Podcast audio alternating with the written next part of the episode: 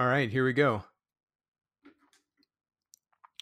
Hey, everyone, and welcome back to the second episode of the Chasing Grand Champ podcast. Actually, when I recorded the first one with Turtle, I didn't really have a name. So you could say this is like the actual first episode of this official podcast. And I am so excited to have this guy on. He is another RLCS analyst, shoutcaster, notebook guy extraordinaire. Achieves, thank you for joining me for this little experiment. Thank you very much, Tom. It's a pleasure to be on. It's been a, a, while since I've gotten to do a podcast, so looking forward to get the chance to do another one. And uh, nothing makes me happier than telling the world that I am terrible at this game. oh yeah, right. I wouldn't. I wouldn't go that far. So, what what was the last podcast that you were on? And I'm shocked that other people aren't banging down the door. Uh, the last podcast I was on, it would have to be Unthink's uh podcast that uh oh, I can't think of the name of it right now. Um, it's the one where like he does an interview and then afterwards they do the panel and they discuss all the stuff that's going on in the Rocket League scene. And I'm sorry, Unthink, but I'm blanking on the name right now. But it was that one. but enough of that chit chat about other things. If you haven't caught an episode yet, that's okay because there's only been one other one. But the focus of this, as opposed to other ones, we're not going to be talking about the pro scene. We're not going to be talking about new items or updates. This is purely just about playing the game of Rocket League and chatting with different people about where they are in their game and things of that nature. So, uh, Achieves, you're so knowledgeable about the game.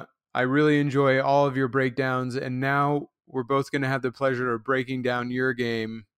So, tell me a little bit about how you got into Rocket League in the first place. Uh, so getting into Rocket League in the first place, it goes back to uh, must be 2015. I saw some little Reddit post about you know some some slash r slash Rocket League post of some dude making a backflip goal line save in a Venom, and it was kind of just this passing notice that I had, and I was like, oh, that looked kind of cool. And then I didn't touch the game for another like month or so, and then I was scrolling through Steam and I saw it uh, for twenty dollars, and I was like, that'll be a pretty good, cheap, fun thrill ride and now we're 5000 hours in. Wow 5000 yes it is it's been uh, the ever-present push for for whatever reason you know? The the soundtrack got me hooked the gameplay got me to stay and now i just i haven't put it down since. Yeah holy cow. So now these days uh how much time do you spend in the game? Like, how many of those hours would you say are analysis hours, and how many would you say are gameplay? Like lately, how would you break it down? Lately, uh, I would definitely say there's more gameplay, obviously, because we're in the off season. But I, sure. I've been taking a, a fair amount of breaks during the off season just to sort of go and live life a little bit more and see a bunch of people I don't have a lot of time to see, like my grandparents and my mom and some friends that I have. So that's what I've been up to recently. But yeah, in terms of like the total breakdown, it's easily got to be I don't know, probably four thousand of that's gameplay, and the other thousand's probably casting or okay. sitting there looking at replays. All right, so still a lot of gameplay in there.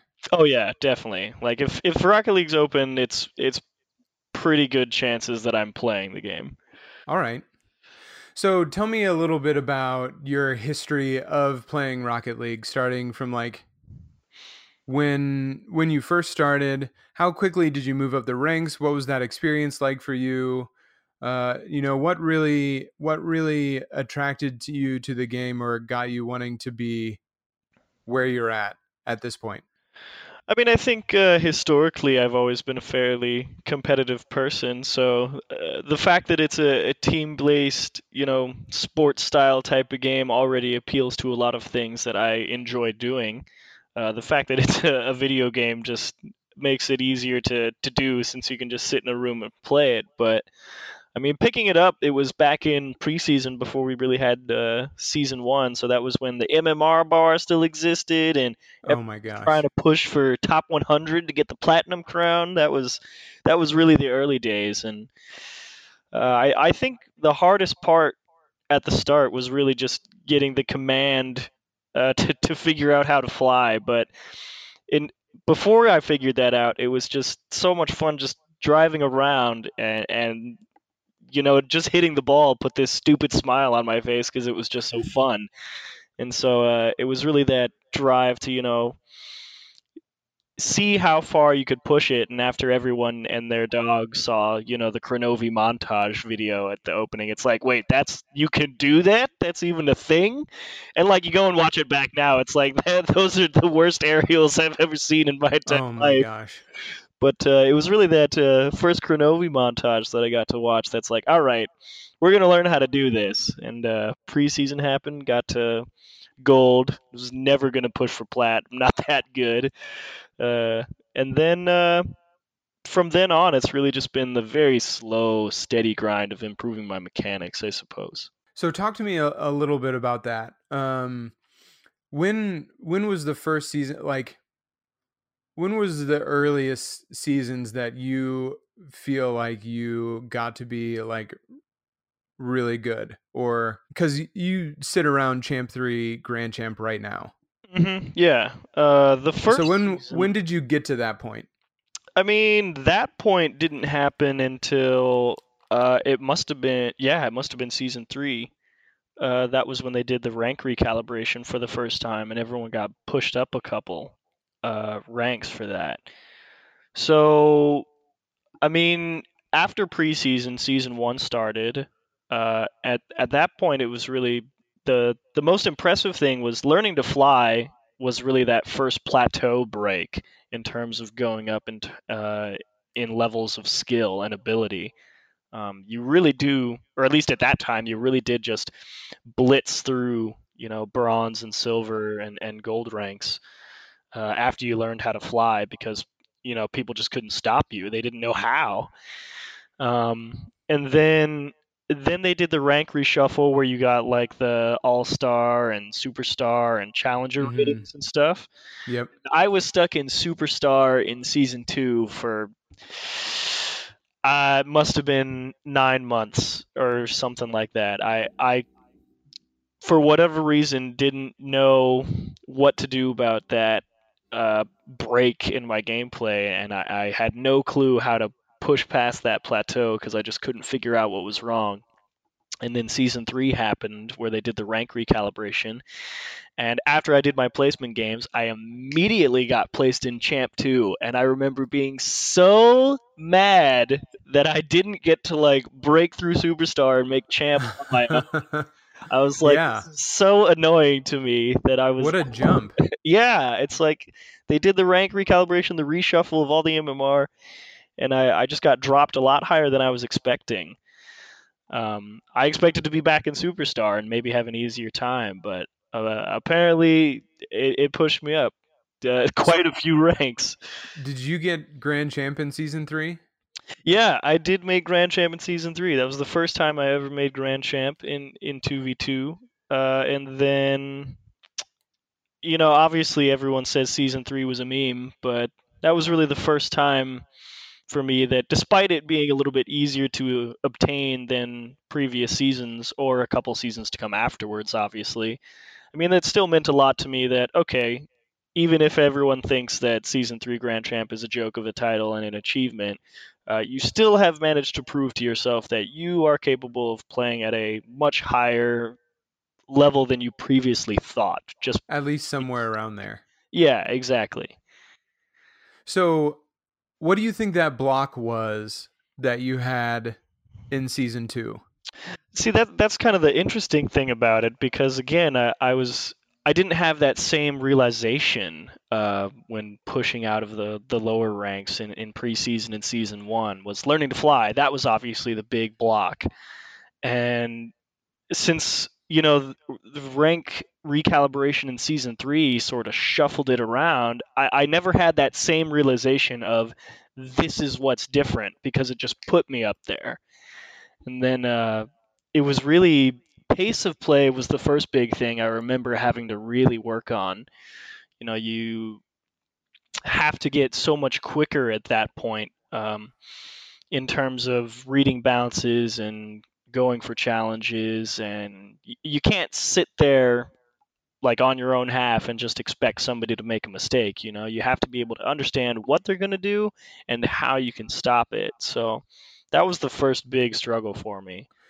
Uh, yes. Let's talk about that a little bit because i feel like that is in that is exactly where i'm at right now. I'm d3 and 2s and i waver like i will go all the way up to champ 2 div 2 in threes and all and then i'll crumble back to diamond three in threes. Like I can waver anywhere in between there, depending on what kind of mood I'm in, how aggressive I'm being with the ball, how well I'm supporting teammates, things of that nature. And I feel like all of it, especially once I get back to that champ two range, the pace of play just changes so dramatically. So for you, when you were getting more accustomed to that pace of play, like what was it for you or what were you practicing? What were you thinking about that leveled you out and got you to a place where it wasn't like i have to figure out a way to do this. It was you felt more comfortable and were able to just be in that place. Yeah so uh, a big thing for me actually um, like I, I don't practice things in a particular way like i i'm not the type of person that goes into free play and practices dribbling for three hours or even one hour. I I don't really sit down and try and grind one particular mechanic until I've mastered it. Uh, I have sort of learned all of my Rocket League abilities through literally just solo queuing thousands of games. Um, I also don't hardly ever play with you know friends as teammates. Like a lot of what i've done in terms of progression has been solo queue standard and solo queuing 2v2 and solo queuing regular standard. And so i think for me that uh, was one of the big things that helped me was that i got very used to not having communication with people. I had to to learn to just look at my teammates' cars and even without quick chat communications, understand what they were going to do next. Um, you, you have to be able to communicate with your car your intentions to your teammates so that they can make an informed decision about what to do next. And I feel that for me personally, I have a, a very good understanding of what people are going to do in general. So it's very easy for me to look at a car and be like, he's rotating back, he needs boost. He's not going to turn around in the midfield here and go for a challenge or something. Just because I look at it, I look at the distance to him and where the ball is and who's behind the ball and who's next to it. And that all kind of happens in that split second time frame where I've just done it so many times now that I have a very honed sense of what people are going to do without uh, w- with nonverbal communication, I think is a, a, very underrated skill for a lot of people. Is just looking at cars and understanding what they're going to do, so that you can make a better decision. I feel, I mean, that's huge, and I feel like for my own game personally, I almost lack in that.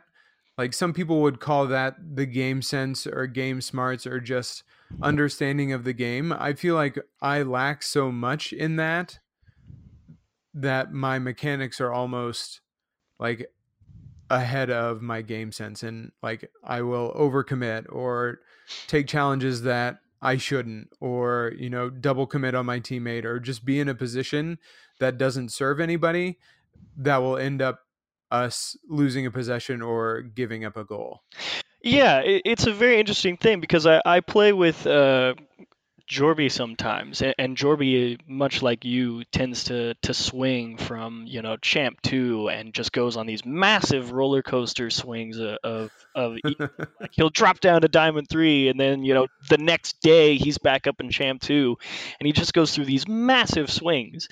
And whenever I play with Jorby, I look at it and I'm just thinking, you're trying to do too much a lot of the time is what it is. I mean, you you have to be willing to relinquish some of that control, you know, because a lot of people are like, you know, I can't trust my teammates, blah blah blah blah blah, in solo queue and, and when I'm trying to rank up, and it, it puts you in that mindset of, you know, I have to try and, and make this happen.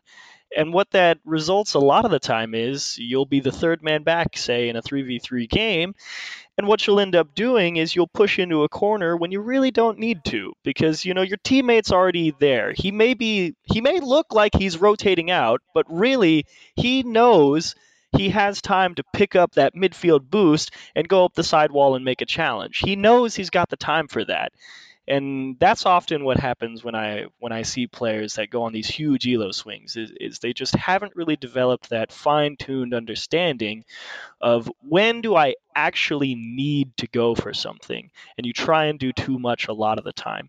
Or you also find people who you know, they feel like they have pretty good mechanics, but then they'll miss an easy play and then they get inside their own head. And then, you know, they, they just think, oh my gosh, I can't believe I missed that. All my teammates think I'm an idiot. And then, you know, they just go on this downward mental spiral and that just makes them play worse. And then they keep trying to do too much again, but now they're not even confident that they're going to make it happen. And it's just a huge thing about it. And, uh, so those are the two things that I see most often from people that go on big swings like that is they get inside their own head or they try and do just a little bit too much. Wow, there was there was so much good stuff there. Holy cow. So let's break some of those things down just a little bit more. So one thing that I'm really curious about is being the third man in a threes game. So I'll I'll give you I'll give you an example. So I have a couple of friends that are probably right on the cusp. One is solid grand champ, like 1550 to 1600 I think is where he lies. And like he he is without a doubt grand champ every season pretty comfortably. And then another friend of mine, I mean I have two other friends that, you know, sit in the champ 3 area and could probably get grand champ if they wanted to like really warm up and grind it out but they just don't put the effort into it. And when i play with them uh more often than not it's me just like floating around the midfield backfield and then they are always somehow up in the front like passing the ball to each other and scoring the goals and i'm just like picking my nose. And then like if they miss or something doesn't quite go you know i mean as rocket league goes like a pass isn't perfect or they miss a shot or something like i move up into the offensive side of the field but by the time i'm like recentering the ball or something like that they're already gone. So i'm just again like it, it's almost like the play is just flipped and now everybody's on the other side of the field even though i'm trying to center the ball back to them. So like what does the what does effective play look like from a third man? Or you know if if there is effective play going on in the offensive side that third man how do they contribute to the play? Or what is the purpose? How can i read that better so that I'm not just getting carried and watching my friends play the game the entire time? Yeah, so that's a, a, very good question, and I think one of the that that's something that you can really learn watching a lot of pro players. One of my favorite third man players, uh, definitely Justin. People think, wait, Justin's this huge offensive force, but to me, the most valuable asset for when Justin was on NRG is uh, yes, he's the first one forward a lot of the time, but that also means he's the first one out. And then he lets Fireburner and Garrett G, you know, build the pressure. Turbopolsa. It'll be Turbopolsa now, but at the time, at the time, it was yeah, G and yeah. Fireburner doing all the pressure. And you know, yeah, he'll take the ball on an air dribble. Maybe he'll score it. Maybe he'll just punch it off the corner or off the backboard, and then Garrett and Fireburner will do whatever. And it's not guaranteed that Garrett and Fireburner are going to create a chance for Justin to come in and score the ball or make something happen. And Justin, when he rotates out, I think is one of the best third man players in all of Rocket League because it there's a there's a mentality shift that goes into third man. You don't have to think about so much of oh my goodness, my teammates have rotated out, I've pushed up into the offensive third, and I've centered the ball and nobody's there. That's not necessarily what it's about. I mean, the third man role to me is is your contingency plan. It's the okay, someone's made a mistake, or they finally made a nice play on the defensive side to find a clear. You're not necessarily trying to create a scoring chance. You're trying to buy time or regain possession. Sure, if one presents itself, great, and hopefully a teammate's there to follow it up, but you can't be thinking that, hey, I centered the ball, why is nobody there? You have to be thinking, okay, let's make sure we mitigate the danger that we allow here. You you don't want to let that clear get over your head. You don't want to let them just uh, have this easy touch on the ball and start a dribble and, and finally get possession for their team. That's really what the third man role is. Is it's the time buyer, the the reset the clock for your team and get everybody back on the same page.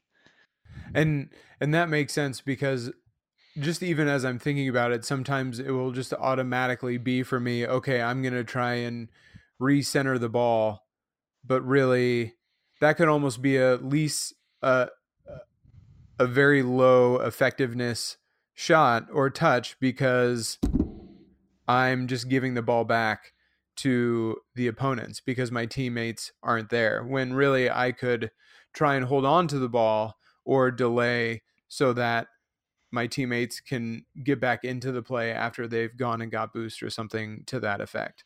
Exactly. Uh, I mean, that's really what it is. I mean, e- even that, you know, let's say you go up and you're going up for that challenge on the sidewall and you just punch it off the corner and it bounces into the mid and they clear the ball down to your end and you're still on defense anyway.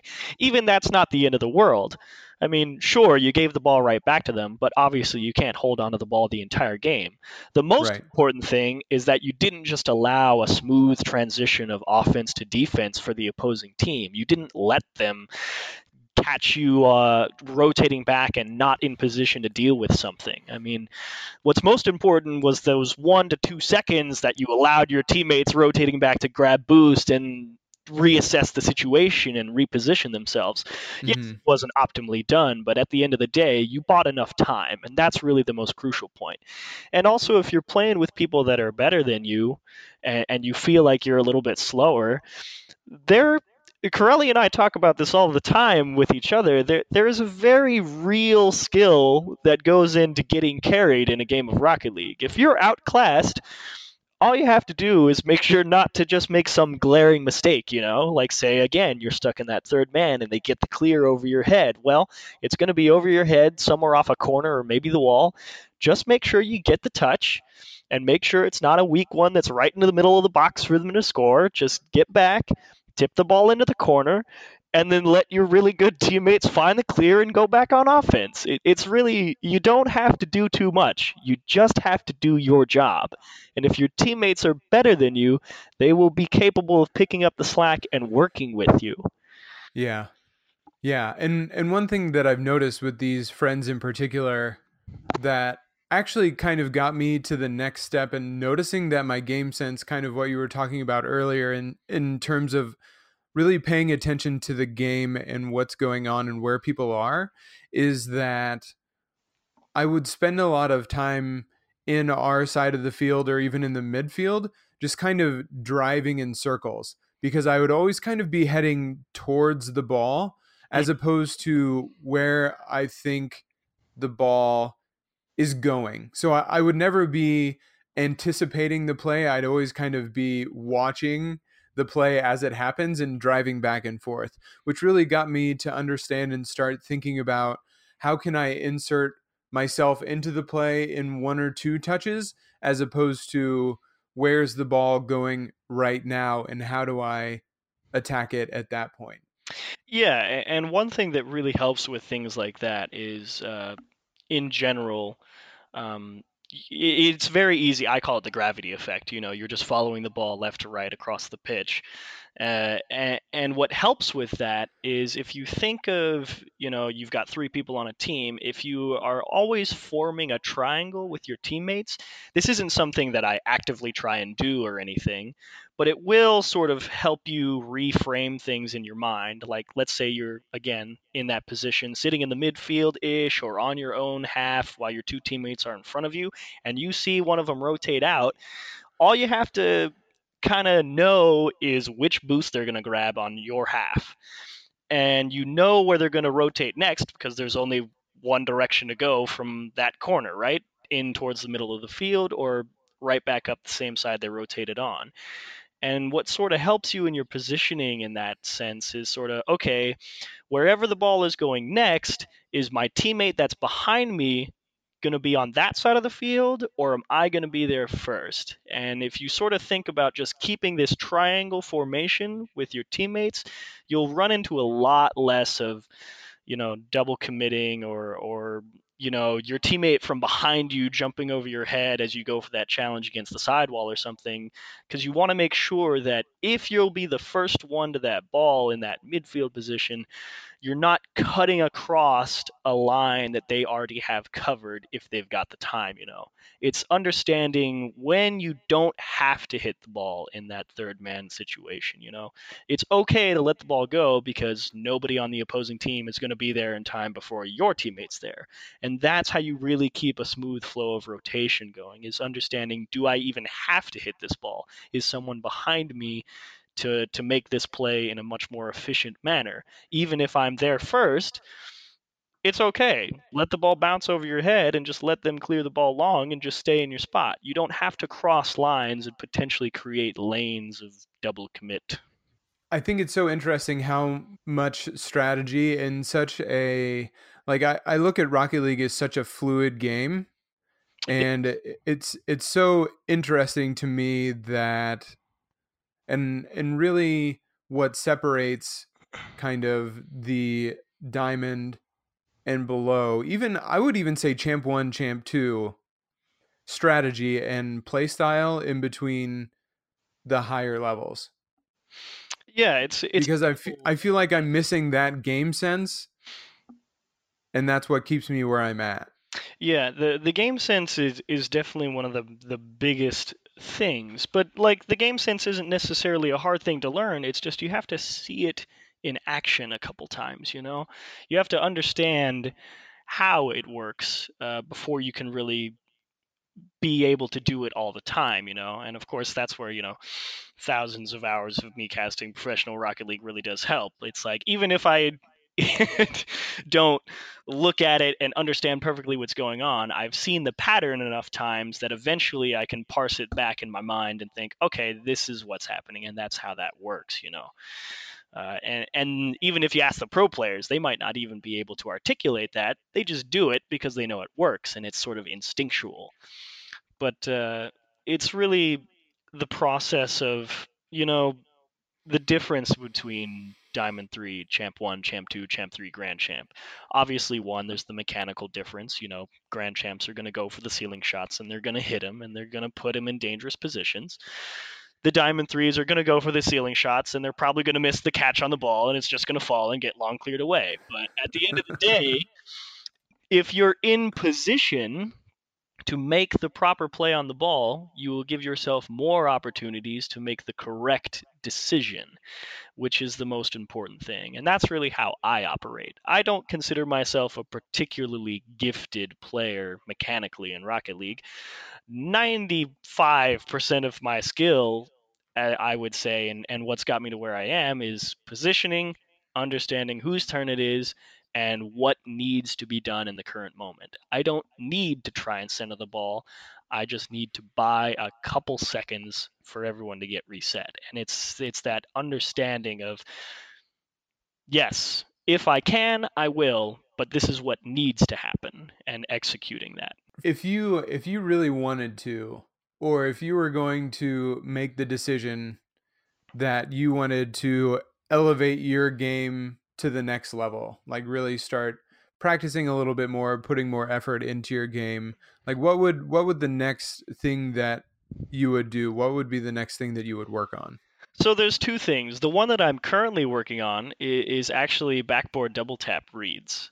Um, okay. and for me you know even even just a hundred hours ago in my gameplay that was something i was just dreadful at and and that always blows my mind you know i i scrape the barrel of grand champ i float you know 1530 1560 anywhere in that range sometimes i'll drop down to champ 3 and go back up. Like i really don't ever make it to to 1600 and can comfortably call myself a grand champ you know? And to me that's a very at that level of play rudimentary skill that you should have. You should be able to see where the bounce is going off the backboard and at least you know, double tap it. You don't necessarily have to put it in the net. Obviously, that's ideal, but you should be able to make those reads. And what's funny is I, I finally started holding air roll every time I touch the ball in the air.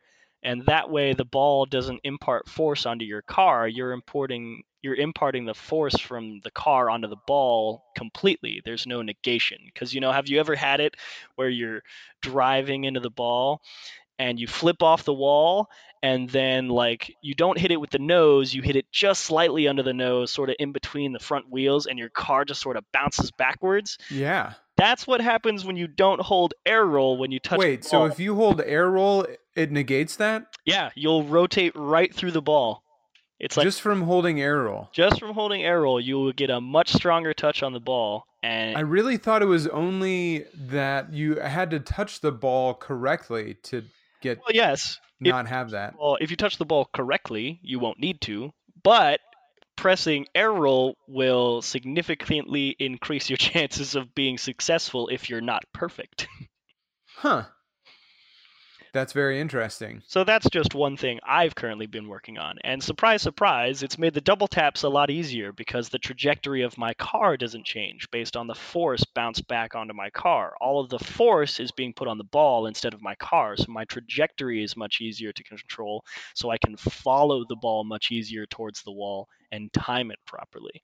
So yeah. what I'm currently working on is is mastering that, which is kind of just, you know, queue up for a game, hit a custom training pack, maybe do one or two shots, and then the game starts. And then if it happens in the game, I'll practice it there too. But you know, that's just kind of how I work. I'm not gonna sit there for two hours doing the same custom training pack to nail this down. And is that just a, a lack of desire to do that? Like you would you say that you're somebody that does actively want to get better at the game? You're just going to do it on your own terms. Absolutely. I mean, uh, to me, sitting in the lab and, and perfecting mechanics, it's a wonderful skill. And for people who enjoy doing that, absolutely. But I get far more enjoyment out of purely playing the game against other people. And to me, you know, I've got all the time in the world. I'm not trying to become the next professional Rocket League player. I would rather sit down and play the game and have fun and grind out thousands of games of rank to go up a couple elo instead of sitting in free play for three hours. Even though the the second one is probably more efficient and I will get that elo gain faster, I just don't want to sit down for three hours and and grind just that thing. I I affectionately call it I beat my head against the wall a thousand times until I learn something. Yeah.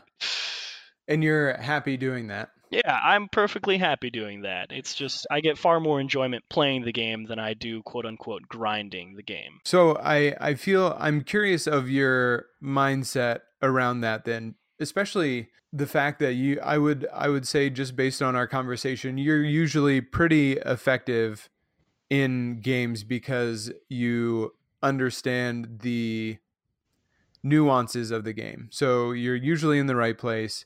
You can usually get touches, you're usually contributing. So then in terms of what you're working on right now, double touches for instance, like you you get those opportunities when you do and otherwise you're just trying to play the game. So at any point do you get frustrated with losses? Are you like angered by the game or is it just like a game by game and you're just taking it for what it is and hopefully like over time you know that you're going to get better or is it always like I want to be moving myself forward? Does that does that question make sense? Yeah, yeah, yeah. uh, It definitely makes sense. Like, does does my want to get better ever cause me to get frustrated? Is sort of how I'm I'm framing that in my Yeah. mind. Yeah, sure. Especially because you're only doing it in the game. So like your practice comes in games, but you're also wanting to rank up at the sa- same time. So like do those conflicting desires ever get in the way of each other? I mean, uh, definitely. You know, I, I I'm no better than any other person who plays Rocket League. Every now and again, I'll be playing a game and I'm just like, oh my god, what are you doing? You know. And sure, I'll blame my teammates from time to time, but what's important is that you know you never let that slip into the public setting. You never go and flame them. It's like, does it happen a lot? No, definitely not. but you know, to myself, I'll be like, I have no idea what this person's doing, and they're being a fool, and I'm just gonna do my best. And, and every now and again, yeah, that that'll get to me. But you know, I I think I'm a very difficult person to tilt. That's purely just because you know I've I've spent enough time, you know, playing sports in general and and not being the best at any particular game I play that I, I'm very comfortable with losing. Do I want to win? Yes. But I know I'm not going to win every game. And at the end of the day, while every now and again I might get frustrated, I'm not going to tilt myself out per se. Maybe I'll play five games and I'll lose all five games and I'll say, all right, I'm not playing my best Rocket League right now. Let's just take a five, ten minute break or something. But uh, it, it's really just that mental capacity to look at things and be like, it's okay to mess up. You're going to mess up. Rocket League is, is, a game where imperfection is punished. And simply accepting the fact that you or nobody else is going to be perfect all the time will do wonders. You know, you're going to miss that clear off the backboard and let a goal in. You're going to miss a, a slow roller, five, 15 mile an hour shot towards your net every, you know, 15,000 tries, but it will happen. And you might as well just laugh about it instead of just being like, "Oh my god, I'm the worst." And and that's what I was sort of alluding to earlier where people really get inside their own heads, you know. You don't have time to get inside your own head and, and tilt yourself out. If you're going to tilt, I mean, what's the point in playing a game? Do you have any was there any point in Rocket League or whatever games you might have played in the past, like how how were you able to learn that lesson? Like what kind of thoughts or experience can you impart that could help somebody cuz I'm sure there are people out there that that are like that is the craziest thing ever. Like if I'm playing bad or my teammates playing bad, it makes me so angry.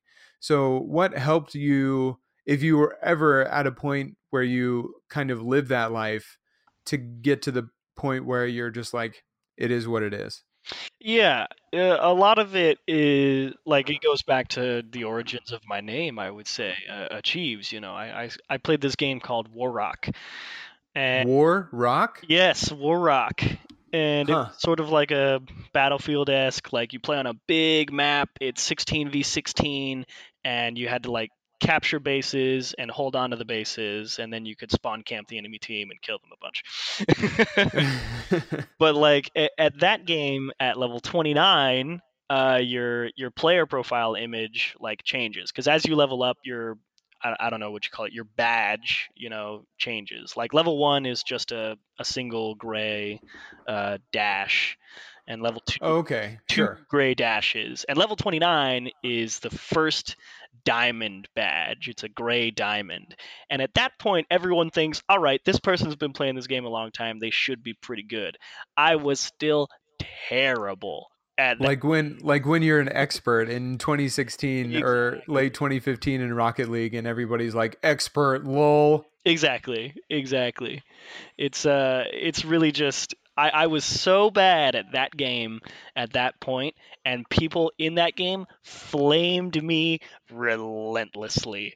Like I, I was so close to just giving up on video gaming completely at that point because I couldn't handle people being like, "You suck at this game. You should go and install over and over and over."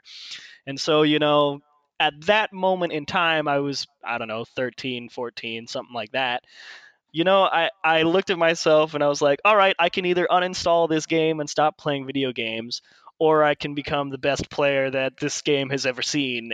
And I'm not going to let other people, you know, dictate that.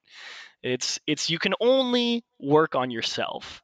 You can't fault other people for what happens. Yes, you can hold them accountable, but you can't hold a grudge for them, and especially not in a game like Rocket League. Again, people are going to make mistakes.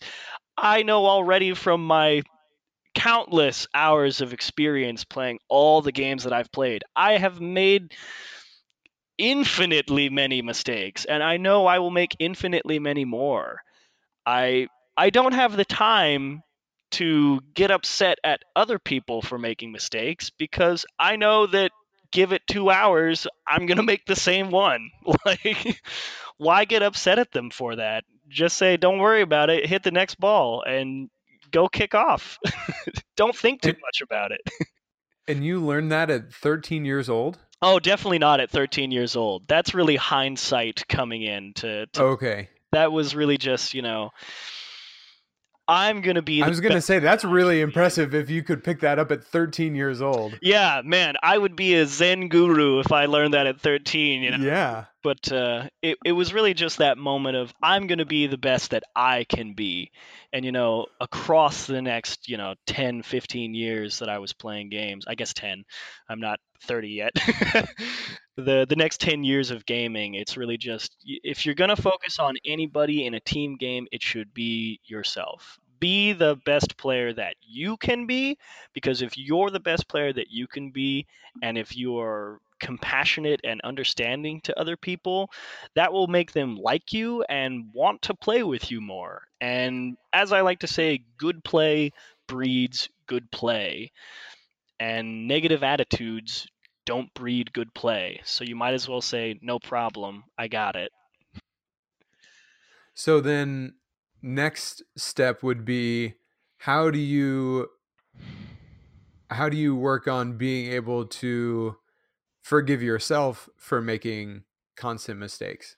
Or like so in your in your 4000 hours how would you go about seeing something that you like that's keeping you from winning on a consistent basis and then how would you go about working on that or like saying okay this is like my next thing that i need to work on Yeah, and just be and just being okay with that like understanding that Yeah, yeah, yeah. That that really goes back to uh, you know how I approach practicing the game. Because for me, I, I think a lot of what's holding me back from higher elos is one, uh, quickness of reads. Like there are a couple bounces in this game that I still kind of see the ball traveling towards the corner. I'm just like, I'm really not sure which way that's gonna go. Oh the corners Yeah, and and there are people that are just instantly on it. So that ability to read is one big thing, but that just comes with experience. And again, sure, I could probably go set up a launcher in custom training and sh- set up a bunch of different bounces and use BakkesMod to random bounce it. Or I could just play the game and see these bounces over and over and over, and eventually I'll figure it out. And like dribbling is another one. You know, we're 5,000 hours deep. I am still the world's worst dribbler at 5,000 hours. I, I can barely keep a ball on my hood and maybe half the time flick it somewhere. like, those are just skills that uh, I, I know that eventually I will get better at them. And if I know I'm not going to execute something, you know, I, I can I, I am perfectly willing to laugh at myself and be like, I'm terrible. I need help. Save me, somebody. And, and if, if no one's there behind me and I let a goal in, you know, I got to be like, guys, I missed that one. That's my fault. and and you know, you gotta, you just have to own your mistakes. You can't sit there and make excuses for people and be like, why were you not back on defense to to cover me in case I missed? Sure, even if they should have been, and you're technically in the right that doesn't give you the right to just miss the ball and get mad at other people for it. You still miss the ball. It's it's just you got to be willing to own your mistakes and laugh at yourself. And when you're playing with people who you can sort of judge and and and look at them and sort of gauge if they're getting frustrated, it pays real dividends to to be like, "Yo, don't worry about it." Like don't care. As I as I tell Jorby oftentimes cuz he's a guy that gets in his head a lot. I'm like, "Don't care hit the ball. It's like I don't care if you miss that one, hit the next one. Don't care, hit the ball. It's like move on. You can't get wrapped up in things that you know you're not good at. You'll get better at it eventually through one way or the other. So it's like what they say in baseball. You make an error, don't make two. So wise. That's a good one. As as you are maybe and I don't know how often you play with like a a champ 1 or a champ 2 or even like a diamond 2, diamond 3. What would you say are like the top 2 or 3 things that somebody could work on to solidify themselves into the next the next level of play on a consistent basis? Yeah. Uh, for me, obviously, that's going to be very influenced by how I approach the game. It's going to be positioning, positioning, positioning, and can you go for the ball? That it'll be that fine tuning of that sixth sense in your head of what do I need to be doing right now? Does my teammate need help, or will they be able to make the play?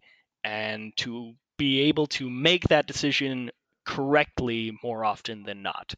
It's it's really just getting better at seeing distances. That's really what all of that positioning and decision making comes down to. You need to look at distances of cars and be able to size up near instantly what can happen in the next few seconds. You know, your teammates rotating out. How far away are they from the ball? How long would it take for them to turn around and go for the challenge? If they did that, how close is the opposing team next to that ball? And when is their touch happening? And you kind of just have to fine tune that.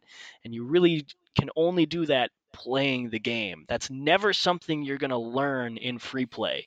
You have to go out there and you have to play and you have to focus on your decision making. You have to look at what people are doing and understanding what's going to happen next and and you have to be able to act on that. And you also have to be willing to forgive people for maybe not focusing on, on that as hard when they double commit over your head. It's going to happen. So then would you say that you're pretty just intuitive with that now? Like it it just comes naturally to you or do you still think about that or uh, are calculating those things while while you're playing? For me, it feels pretty intuitive at this point. I feel like I have a pretty firm grasp on what any particular car is capable of at any particular moment. Until of course we end up in the, you know, ceiling shot flip reset stuff. And then it's really just okay, I'm just going to jump at them and force them to do something because I really don't know what they can do because I can't do it. Like I, I can't do ceiling shot flip resets or anything. So I don't have the personal experience of how that all works to really understand the most effective defense. But I do know that I'm going to be in position to make a challenge against them, and I will hope somebody else behind me will be able to make a play. So it's it's positioning, positioning, positioning, decision making, is secondary because you know putting yourself in the right position is the most important thing you can do for yourself because if you're in the right position there's only you know two outcomes. Do i go for this? Do i not go for this? And deciding which one's correct.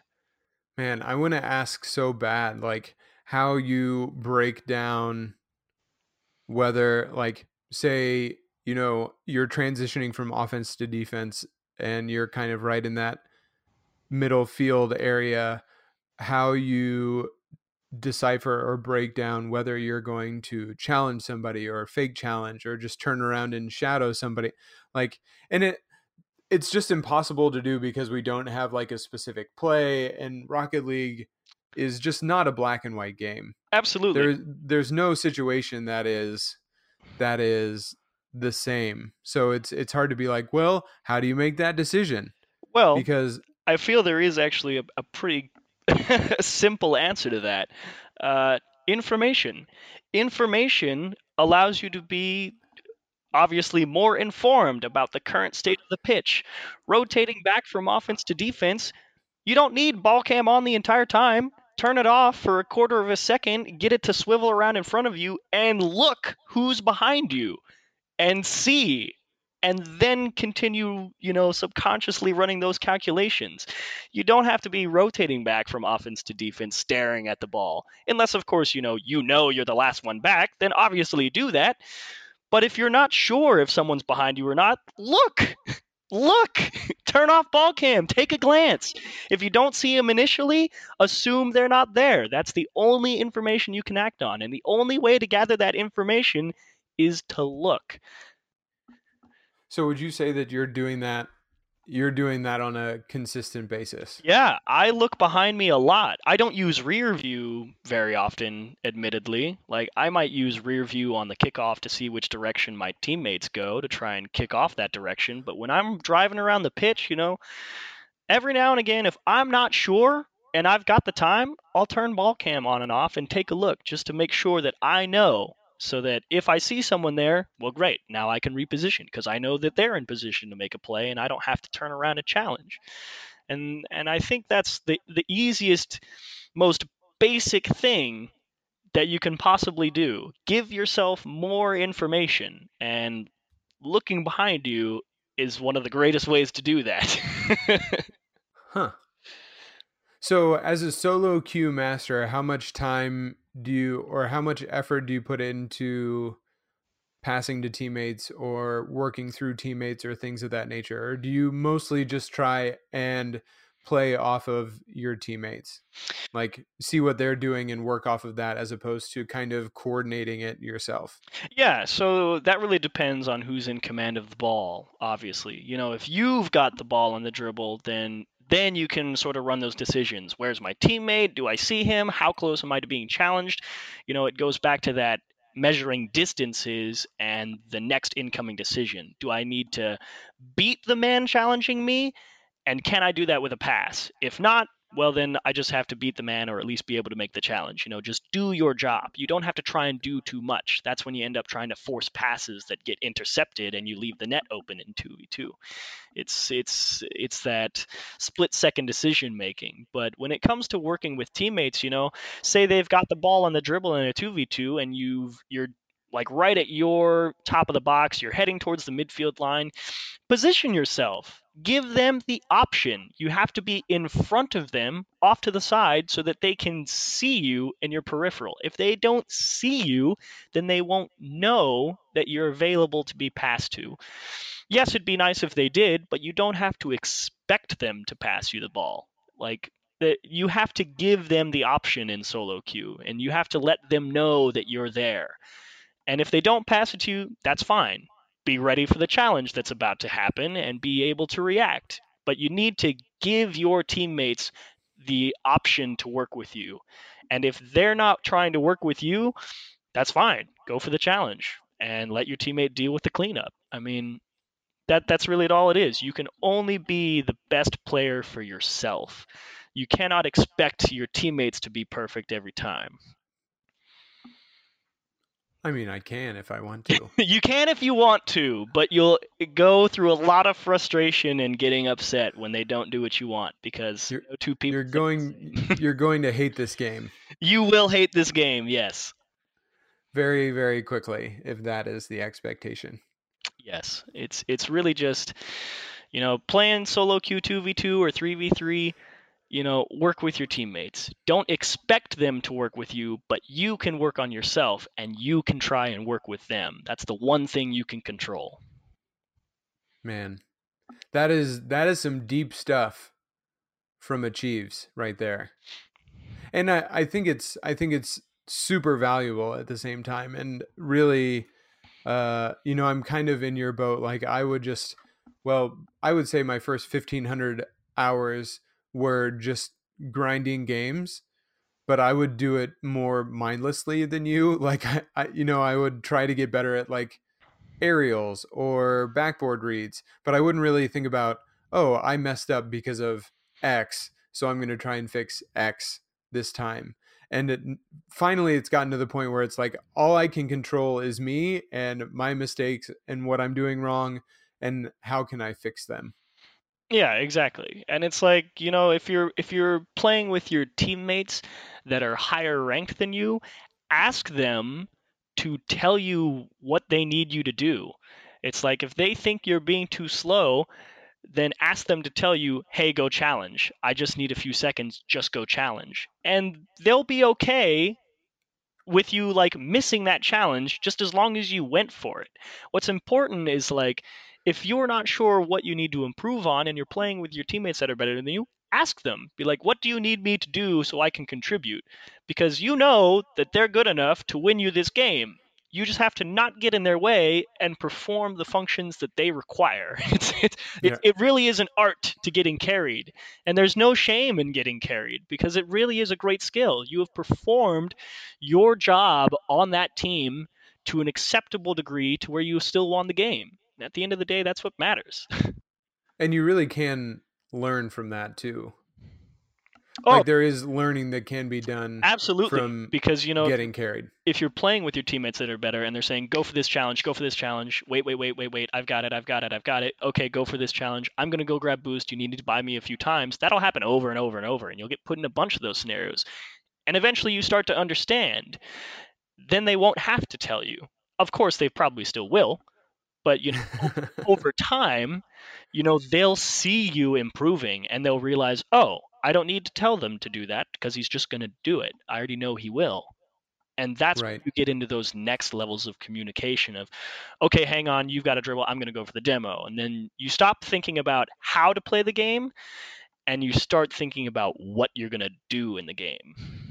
Yeah, because one thing I realized because I I would get told to challenge a decent amount, and I would just wait for them to come to me sometimes, or until I maybe felt a little bit more comfortable challenging. But I I realized that in a game of three v three, even sometimes in two v two, if it's an appropriate spot, like if you challenge, you're making them make a decision with the ball. exactly And would you rather them make a decision with the ball at the midfield or right in front of your goal? So you get out to the midfield or out to the sidewall, make them make a choice and let your teammate clean it up as opposed to letting them get all the way to your box, making a decision and putting it off your backboard. That's a lot harder to defend than a flick from the midfield. Yeah, in, in 3v3, uh, definitely don't think too hard about going for the challenges if it's your turn. You know, get in their face, force them to make a decision. In 2v2, though, you know, that's really where those distances comes back into play. You know, I, I know I have a very bad habit of, of being overly confident perhaps in my defensive ability sometimes and if someone's coming at me with a dribble i'll give them space i'll be like all right i'm going to let you dribble and do whatever you want until i know that there's only one thing you can do and that's what i'm going to challenge you. And that gets me into trouble sometimes but for me personally i feel very confident in those scenarios. I i know i can i know that i can look at them and know what they're going to do most of the time and that serves me well. And that won't work for everybody but you know if you feel confident in a scenario make your decision and stick with it if it doesn't work out great you've learned to challenge earlier next time And if you don't feel confident in a and this this is one of those things where you have to practice in a game. It's not something that you can practice in free play. Like shadow defense in twos just as much as one ones is extremely important because if you are last back or or allowing your teammate to rotate back, you have to assume in the higher ranks a shadow position type thing and give them space, allow them to do what they want to do, like you said, until it gets to a certain point where they can only do one thing. Because if they have the ability to flick it over to you, over you, and you're challenging, like you have just given up your position. yeah but that's that's the in 2v2 that's that's really where things like this come into play Mm-hmm. you have to be willing to give a little bit of space sometimes to buy your Mhm. teammate time. Because, you know, if you immediately go try and shut that dribble down right after your teammate went for that backboard read and he's stuck in their goal or on the backboard or something, and you miss, you're just screwed. Right. So make the decision, be like, all right, I'm going to buy you a little time, give them the space, let them take it on a dribble. Maybe you get lucky and they just long clear it up the pitch and you can just go deal with the bounce off the corner or the wall or something. Right. But every now and again, you got to be willing to give space because your teammate needs time. That's what Right. needs to happen. Don't Yeah. try and force something. Buy them enough time to start heading back, get past the half field line, and then go and challenge the ball. As long as you've given them enough time to get back, it shouldn't matter if you miss the challenge. Yeah. Sometimes space is the best defense. Exactly. You When the- even though that seems kind of backwards. Yes, the give and take. That that's really the the subtle art of, of defense in Rocket League. When Yeah. when can you give space, and when do you know to take it away? And it's that fine tuning of, of that decision making that is uh, one of the most powerful tools in Rocket League. All right. Well, I think that is a good ending point. We just gave people a lot to think about. So, Achieves, do you have any final thoughts before we we cut this thing off? Yes, uh, anyone out there, it doesn't matter, you know, what level you're at. Don't overthink it too much when you're playing Rocket League. Yes, you can overthink all the decision making, but at the end of the day, go out there, have fun, and hit the ball. And, you know, don't roast your teammates too hard because it's no fun when you roast your teammates. nice. So, if people wanted to uh, follow you that may not already be following things that you have going on, uh, where can people find you? Yes, you can find me on Twitter at AchievesTV, uh, Instagram of the same name if you're a fan of menswear and clothing, because that's what I post a lot of over there. Huh. And uh, of course, you can find me on the RLCS broadcasts or any other Rocket League tournament I happen to be casting. Nice. Well, thank you again for taking the time to hang out with me, and uh, I appreciate the time. Thank you, Tom. It's been an absolute blast to get to come on here, and like I said, uh, thank you very much for asking me, and uh, I'm glad I got the chance to do a podcast again. yeah, no, it's it's been a real pleasure. I think we might have to uh, have you on again, maybe with somebody else, and we can get some good banter going in the future. Absolutely, looking forward to it. All right, man. Thanks so much. Perfect. Thank you. Hey, everybody. Thanks again so much for listening to the podcast. I really appreciate it. Again, this has been so much fun. One more thank you to Achieves for coming on the show with me and talking some really good Rocket League. We recorded this episode maybe two weeks ago, and just this conversation with him has made me improve at Rocket League so much. So I'm so grateful for him spending the time because it, it helped me. So I hope that it helps one of you as well. Again, be sure if you don't already, follow Achieves on Twitter and Instagram and everywhere else. I really enjoy his analysis. I think he's one of the smartest guys in the game right now, no doubt. And if you want to, go ahead and follow us on Twitter. I'm going to be posting more updates, sending out tweets of updates and questions, and just different thoughts that I'm having on the game and different thoughts that I'm having about this podcast. I like the interviews, which I'm going to keep to about once a week right now, but I might be just posting thoughts that I have throughout the week and do some more monologue type things. Let me know what you think about that idea. I'd be interested to get some feedback on it. You can find me or the podcast on Twitter at Chasing GC Pod. That's Chasing GC Pod. So follow us on Twitter, and of course, you can find the show on Spotify and now Apple iTunes podcast. Working on getting it to other places as well. If you have somebody or some place you prefer to listen to podcasts, let me know, and I can figure out a way to get it there. And if you also would like to ask a question of a guest in the future or me, you can download the Anchor app on Google Play or the App Store and find Chasing Grand Champ podcast right on the Anchor app, and you can leave me a voice message directly. And I could always end up using that in a future show. So I think that's a really cool feature that I would love to start taking advantage of that's all I got for you guys. Thank you again so much for listening. This show has been a blast so far, and it's only two episodes in. I'm really excited for the future.